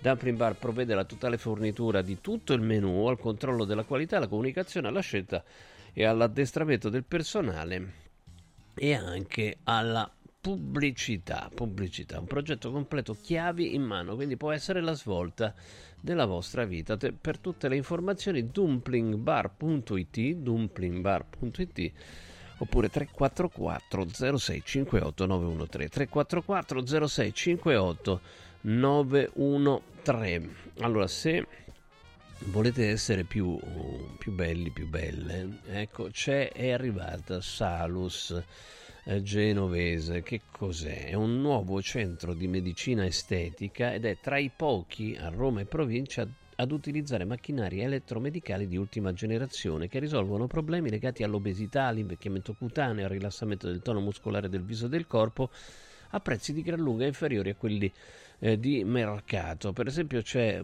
un prodotto che si chiama MSI Fu 7.0 che contrasta il cedimento cutaneo di viso, collo e décolleté e garantisce un effetto lifting duraturo. L'Hydra Facial, che è famoso eh, tra le star di Hollywood eh, e non solo, che pulisce in profondità la cute di viso, collo, décolleté e dona un effetto di ringiovanimento. L'MS Starlight, un laser medicale che eh, vi dà un'epilazione definitiva in sole 6 sedute. Insomma, Chiamare per credere, i prezzi sono i più bassi del mercato, fate una prova, prenotate una consulenza gratuita con questo numero 06 4420 9281 06 4420 9281 a San Cesareo, via Mare Terza, proprio accanto alla farmacia genovese, si vede 50 metri dal casello autostradale. Visto, ne stavamo parlando, Trump in aula io vittima di una frode, vedi? Cioè, si stanno accana- accanendo contro di me, insomma. Boh, io perseguitato politico e vittima eh, di frode, perseguitato politico. Vabbè, insomma, se se fossi, ma là non esiste proprio un vero partito, ma insomma, se fossi mh, un, um, un, esponente del Partito Repubblicano, farei in modo di avere un altro candidato. Come ha detto Gregory Alleggi, insomma, uh, Biden non ha chance se non contro Trump. Quindi, insomma, a chi non piace Biden, ecco, chi non, chi non gradisce Biden, che insomma ha dei, dei cali, eh, diciamo così ecco, uh, dovrebbe cercare un altro competitor che non sia Trump, perché Trump ha una forte probabilità di far rieleggere uh, Joe Biden. Ci fermiamo un attimo, non lasciate Radio Radio. Lavori in corso. Riscopri l'importanza e la bellezza di un sorriso sano e splendente. I dentisti di Solo Sorrisi sono a disposizione per la salute e la bellezza della tua bocca. Tecniche avanzate, nessun dolore, tempi rapidi. Solo Sorrisi, gli specialisti del sorriso, con 5 studi a Roma, a Fiano Romano e ad Avezzano. E ritrovi il sorriso. 858 69 89 solosorrisi.it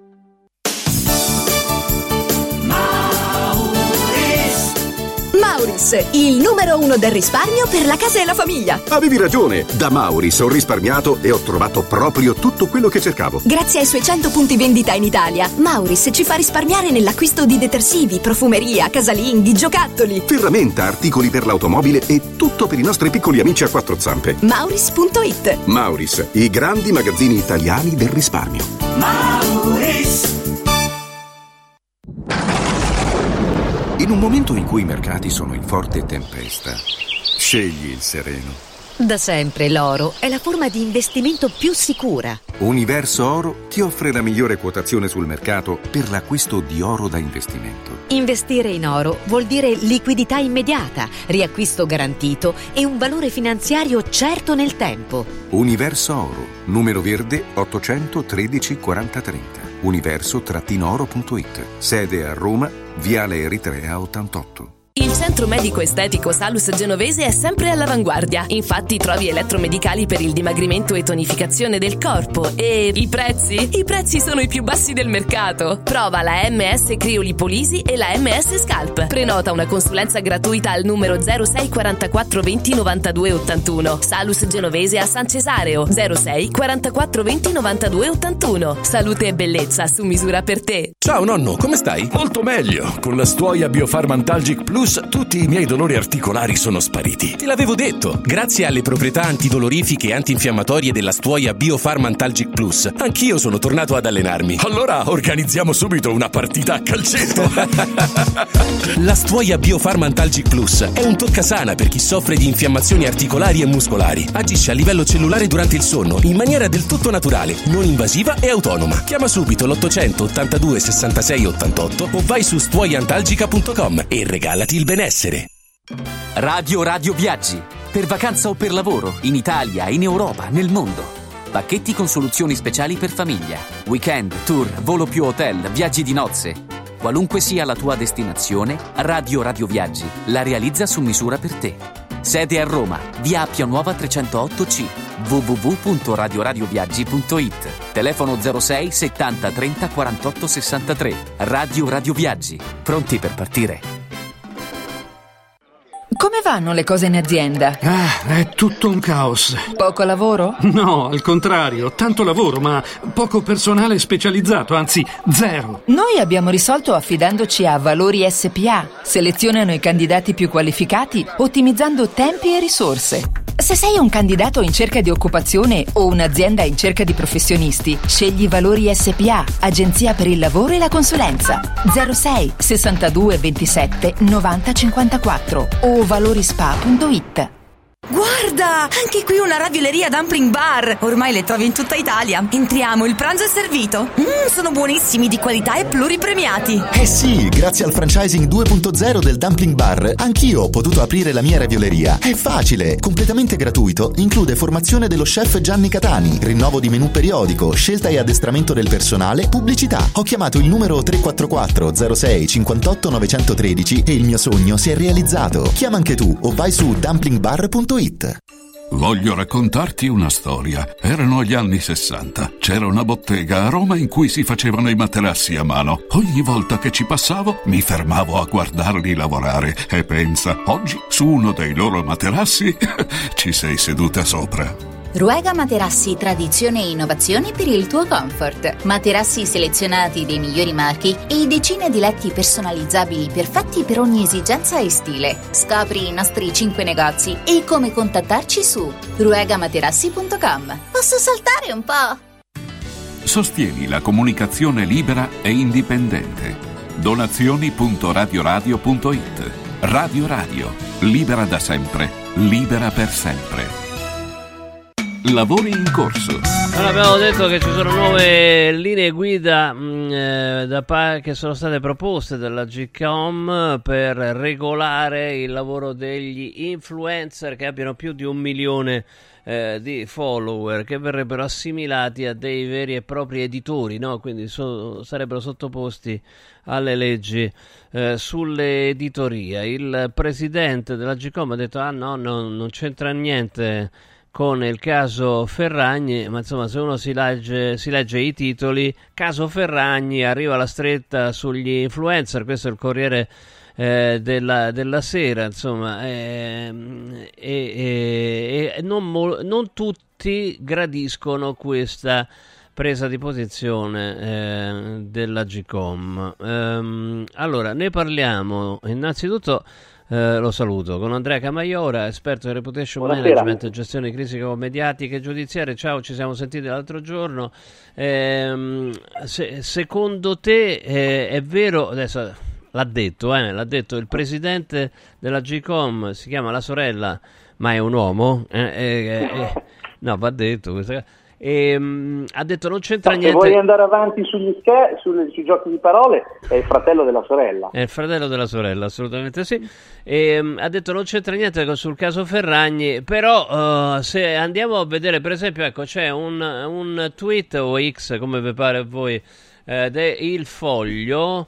Dice perché la stretta sulla della Gcom sugli influencer è miope, in fondo è davvero anti-Ferragni meriterebbe un saggio sociologico il meccanismo per il quale per anni abbiamo finto di non sapere come si mantenessero gli influencer. In effetti era chiaro no, che insomma, gli influencer si mantenessero con la pubblicità più o meno occulta, anzi spesso del tutto occulta, no? cioè, met- semplicemente mettevano eh, le, le cose, indossavano delle cose che gli venivano fornite gratuitamente da eh, dai produttori e poi scrivevano che i produttori gli erano dato, ma non risultava da nessuna parte la scritta pubblicità o roba del genere, almeno non in Italia, insomma, no? Ecco, quindi secondo te questa scelta di Agicom ha a che fare con uh, il caso uh, Ferragni?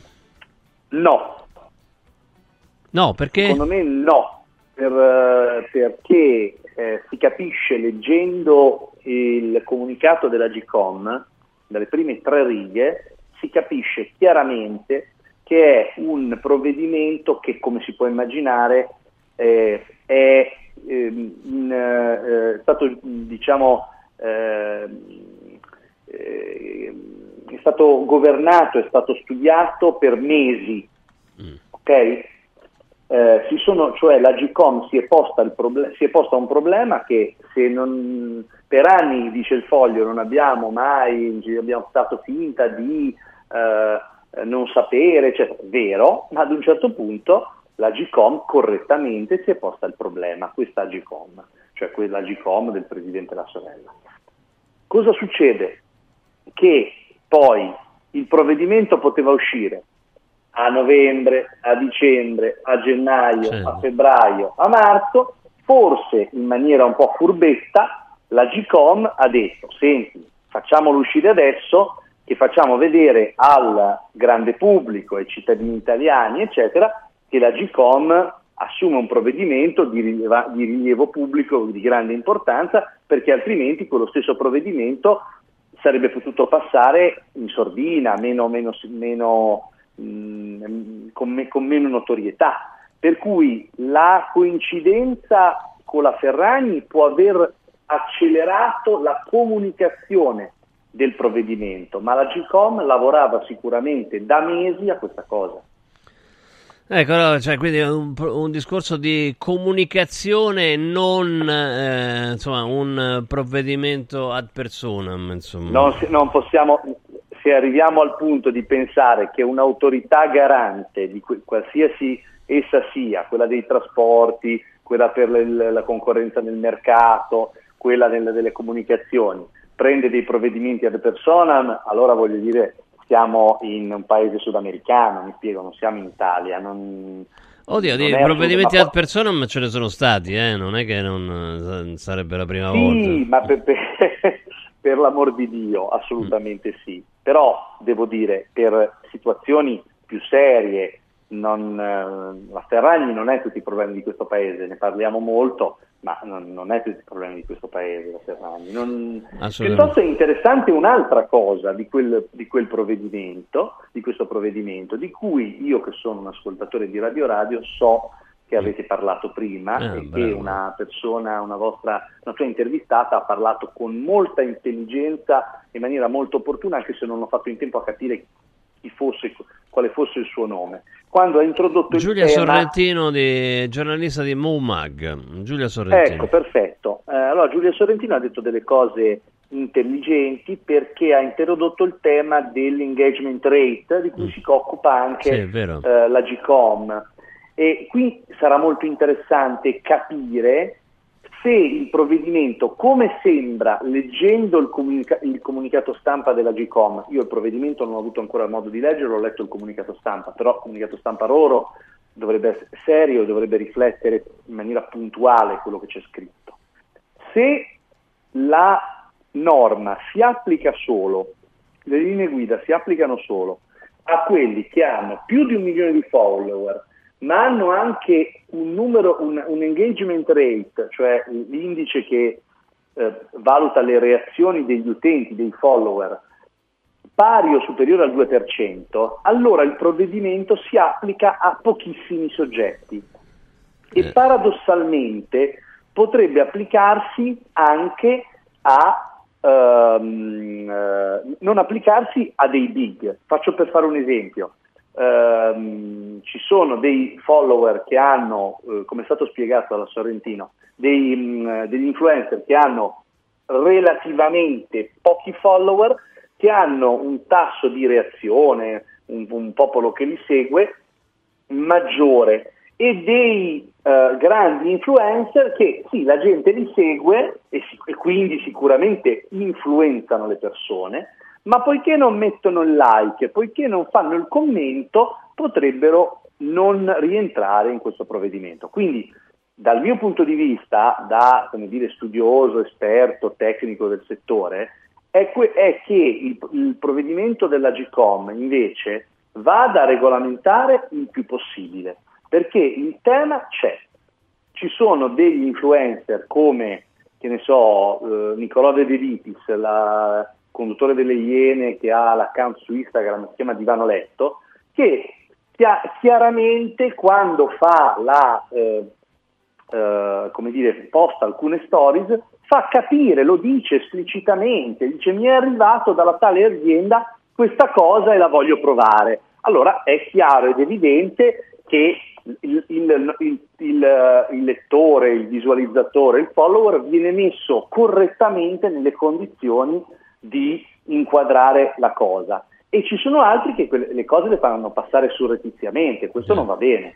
Certo che se venisse fuori che i grandi hanno quell'engagement rate inferiore al 2%, eh, insomma quello diventa quasi un bollino di qualità, no? Se ce l'hanno basso vuol dire che insomma una, una buona parte dei loro followers o sono finti o sono acquistati, insomma, o tutte e due. Ah, c'è anche bravissimo, c'è esattamente anche questo tema e questo è stato il motivo per cui la, sicuramente uno dei motivi per cui la, la GCOM ha collegato le due cose, perché dice inutile che ci andiamo a preoccupare di quelli che si comprano i follower, ma in, in, in effetti non incidono su nessuno.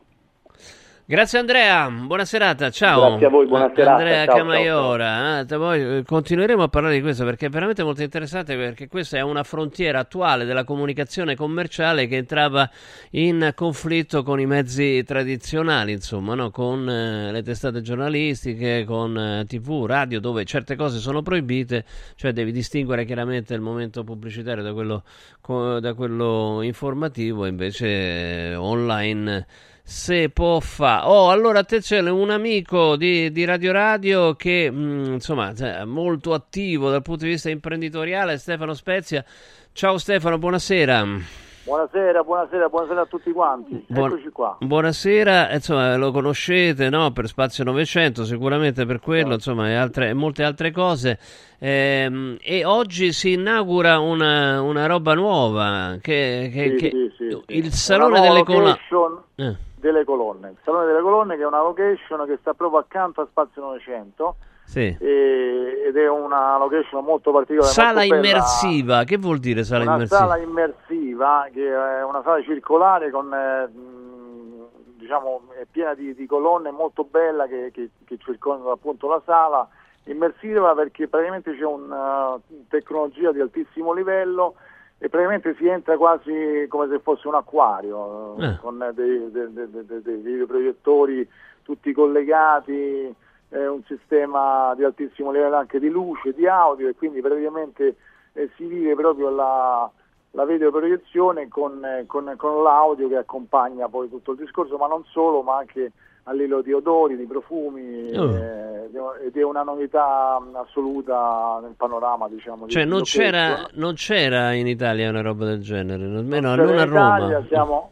no, assolutamente no, è la prima eh, di questa tipologia e poi a parte diciamo, tutto il discorso tecnologico, la sala di per sé è straordinaria perché è una sala eh, molto bella, imperiale ed è una location proprio perfetta per organizzare eventi di qualsiasi livello, eh, tra l'altro parliamo di eh, 1000 metri quadrati, 1300 metri quadrati, abbiamo addirittura due sale, quindi da una parte si può fare il meeting e dall'altra la cena eh, di gala o viceversa, in base alle esigenze dell'evento e quindi anche a livello di da- dai corporate, dalle aziende, dai privati, da manifestazioni, fiere, mostre, insomma è una nuova location che, che, che, che, che, che, che, viene Roma inaugurata oggi, no? mancava. Giusto? Eh. Esattamente. Viene inaugurata oggi. l'inaugurazione, Ci sono un sacco di eh, presenze importanti, no? ci sono tante presenze importanti, è una bellissima realtà eh, sull'Eur, ci troviamo appunto all'Eur e quindi niente, invito diciamo, tutti coloro che hanno aziende o hanno idee per organizzare eventi eccetera di venirla a vedere, Eh, si possono tranquillamente collegare al nostro sito eh, salonetelecolonne.it e poi da lì mettersi in contatto e addirittura essendo accanto appunto a Spazio 900 può addirittura diventare eh, unita per fare un, un unico grande evento. Quindi da 1300 figata. con Spazio 900 può diventare addirittura di 3000 metri quadrati, quindi Che figata. Ma a me questa cosa qua dell'immersivo mi piace tanto, guarda. L'immersivo è un qualcosa di particolare, molto bello, molto particolare, veramente sembra di vivere dentro, cioè, ossia, faccio, faccio un esempio, si potrebbe organizzare una cena che, che- magari ci si trova in barca a Budelli e, E senti il vento, tutto- senti gli odori del mare, cose. Esattamente, vedo il mare e nello stesso tempo eh, se- sei circondato da- dall'ambientazione delle- de- de- del posto, insomma, Mamma mia. dalla- Eh, eh, quindi a livello scenografico è una cosa pazzesca, bellissima e quindi è qualcosa di nuovo. Bello, bello, in bocca al non so lupo. se, se senti un rumore viene da una parte, passa dall'altra, quindi ogni cassa è, è- diciamo, è divisa rispetto alle altre, c'è tutto un progetto sia Cioè, di audio, di video. Mettersi a, a- a mangiare del pesce, magari con del vermentino sardo, mentre ti sembra di stare in barca in Sardegna, fare- eh, è una bella cosa. Insomma. Ho fatto un esempio insomma Eh. banale, ma poi alla fine mh, sicuramente anche legato a livello culturale, Certo. artistico, si Bello. possono permettere anche quadri, situazioni artistiche Immersivo, vedi, stiamo vedendo le immagini. Stefano, grazie, Che- in bocca che- al lupo. Sembrerebbe, che sembrerebbe che non, non c'è neanche sul vocabolario, ce la siamo inventati noi. No, no, c'è, dai, no. Io, Sì, io dai, ho- capito subito di che si parlava, figurati, quindi vuol dire che, vuol dire che, insomma, se- no, fa parte del- dello sviluppo no, della tecnologia, anche eh, l'intelligenza artificiale che può ricreare certe situazioni, certi ambienti e certe cose, insomma, Esattamente. una nuova frontiera. Stefano Allora, vi Spezia, aspettiamo al Salone delle Colonne, all'Euro, all'Obelisco. grazie, un abbraccio, in bocca al lupo per questa cosa, eh, mm, fortissimo. Devi, grazie, Ciao, ciao, ciao, ciao, grazie mille. Oh, oh, allora, dunque, mh, continuiamo però a parlare. C'era questa cosa che era tra un po' la aprivano, quindi siamo arrivati prima, eh, prima di loro. Eh, continuiamo su questa cosa qua del- degli influencer, della roba, perché o- oggi mi ero fissato su questo. Spero che. eh, che, che interessa, ave- che interessi. Abbiamo sentito anche una giornalista ehm, del riformista. Eh, abbiamo, abbiamo il suo tweet, ce l'abbiamo, possiamo farlo vedere Alberto, eccolo. Ehm, eh, Benedetta Frucci, eh, Chiara era perfetta quando era la ragazza bionda e magra che mostrava il suo modo luccicante, è diventata insopportabile quando ha iniziato sulla scia dello walk capitalism eh, a voler trasmettere valori. Le aziende devono fatturare, non fare politica. E adesso fatturare è diventato più complicato. Andiamo a sentire che cosa ci ha detto. Poi. Benedetta Frucci, buonasera. Buonasera, buonasera, Buonasera. a tutti. Giornalista, il riformista, insomma, tu avevi fatto un'analisi di Chiara Ferragni, poi adesso è arrivata anche la stretta della Gcom sui, sugli influencer, sugli influencer più grandi, quindi sicuramente anche su Chiara Ferragni, insomma, i tempi diventano durissimi per Chiara e le altre. Ma io penso che una regolamentazione del lavoro delle influencer sia sacrosanta, poi vedremo insomma nel dettaglio le norme eh, dell'autorità garante. Il tema secondo me da cui partire è questo, che noi per troppo tempo siamo rimasti indietro in Italia considerando le influencer come un fenomeno di costume, ma in realtà un influencer è un'azienda, ma anche una piccola influencer ha una partita IVA, paga le tasse, ci sono delle società, c'è dietro un mondo, a maggior ragione un influencer come Chiara Ferragni che ha eh, quasi 30 milioni di follower, insomma. Quindi mh, secondo me ecco, noi abbiamo sbagliato la prospettiva con cui abbiamo guardato a questo fenomeno.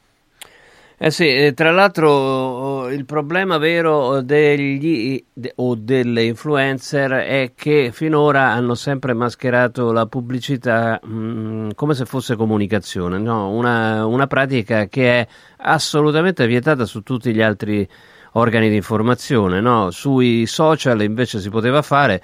Insomma, da noi in radio il momento dell'informazione deve essere ben distinto da quello della pubblicità, cosa che invece sui social non succede. Diciamo che le influencer hanno già l'obbligo di segnalare le pubblicità, quindi con la scritta advertising, quella DV che vedete, alcune la rispettano, molte la rispettano, alcune magari più piccole un po' meno e che il, il caso di Chiara Ferragni poi insomma lo sappiamo tutti, non riguarda una mancata segnalazione di pubblicità ma una commissione e una presunta truffa insomma ai danni del, del pubblico per non aver comunicato che quell'iniziativa eh, non era, diciamo, aveva anche un guadagno, non era totalmente eh, devoluta in beneficenza, in ricavo.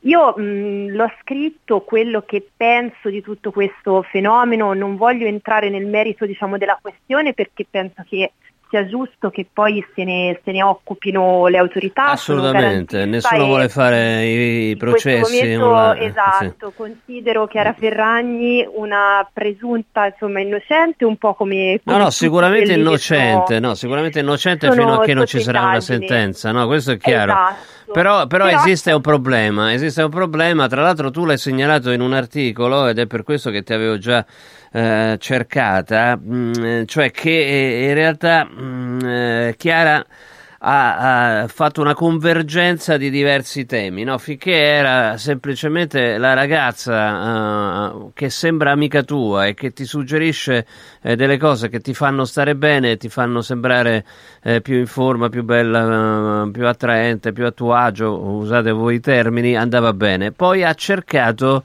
di fare lezioni di etica e questo, questo, questo un po' l'ha, l'ha rovinata, secondo il tuo giudizio, mi sembra di aver capito. Secondo me è così, è così nel senso che Chiara Ferragni non ha fatto altro che sposare quello che eh, in America, secondo il mio punto di vista purtroppo, eh, avviene da diversi anni, vale a dire che sulla scia della cosiddetta culture, cultura walk, eh, presente quelli no, che abbattono le statue perché fanno i processi alla storia, che censurano le parole, non si può più dire niente, no? si dice da noi in realtà in America questo fenomeno è molto forte, è così forte che ha spinto molte aziende a sentirsi il dovere di abbracciare determinati valori e quindi prendere posizioni su determinati temi cari a questo tipo di cultura ultraprogressista, quindi parlo non genericamente. Ma che sia progressista poi bisogna capire, eh, perché quando arrivi sì, a censurare... Diciamo che... No, ma arrivi a censurare Shakespeare, insomma io qualche dubbio ce l'ho, ecco, che sia progressista. Sa, sembra...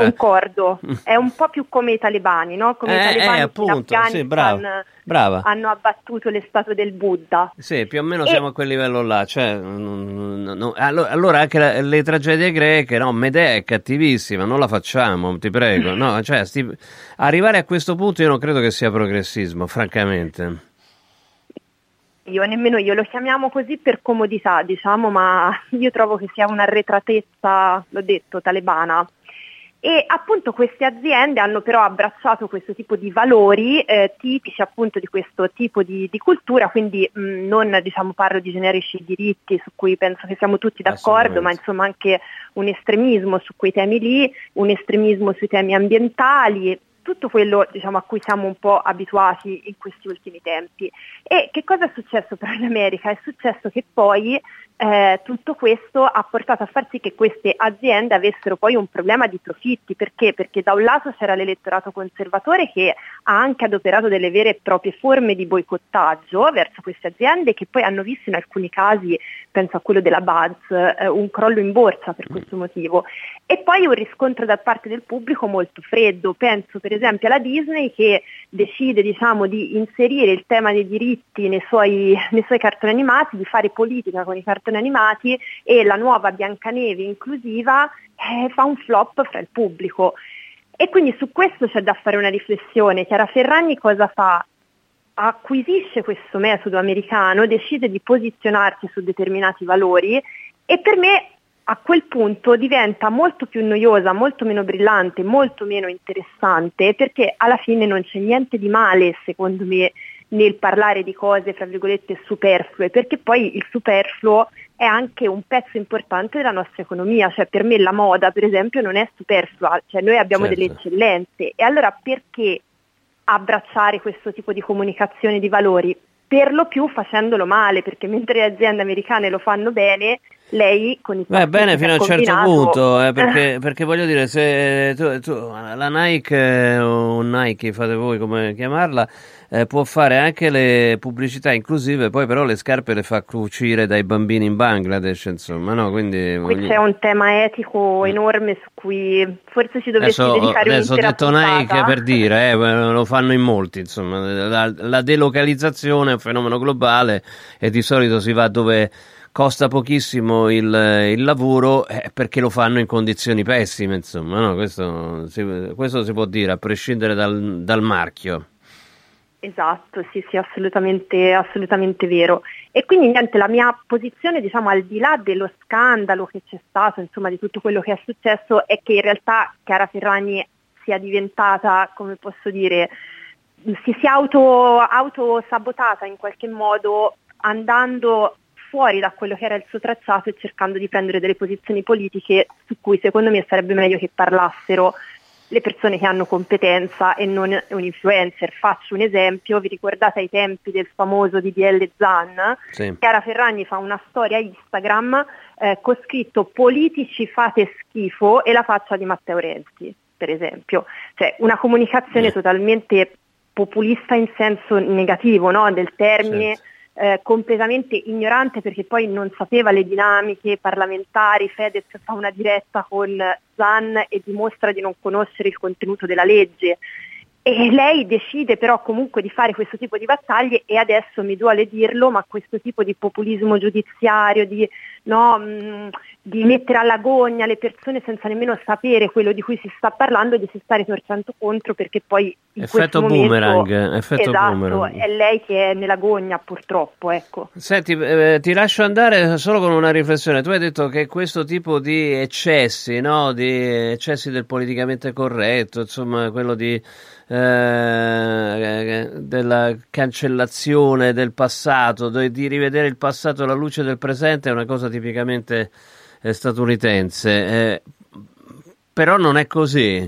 Cioè, è di ieri, per esempio, la, mm, il discorso di Paola Cortellesi all'apertura dell'anno accademico della LUIS, in cui ha parlato del, maschili- del sessismo e del, eh, dell'istinto patriarcale delle mm, fiabe, delle fiabe tipo Biancaneve che avrebbero spinto gli italiani, poi che non ho capito perché Biancaneve è mondiale, globale, eh, sulla via del patriarcato, insomma, no, quindi bisogna, bisogna, bisogna censurare Biancaneve. Io francamente, insomma, non, non, non lo so, evidentemente sta, sta dilagando anche da noi quel tipo di cancel Sì, purtroppo è nata là, ma purtroppo vediamo tanti esempi anche in Europa e in Italia stessa. Io penso che insomma Paola Cortellesi abbia fatto un ragionamento che può essere per certo su tanti temi, sulla sua battaglia, sul suo ultimo film, molto condivisibile. Il Certo. punto è che eh, non, non credo sinceramente che c'entrino le fiabe con eh, i casi a cui purtroppo assistiamo di violenza sulle donne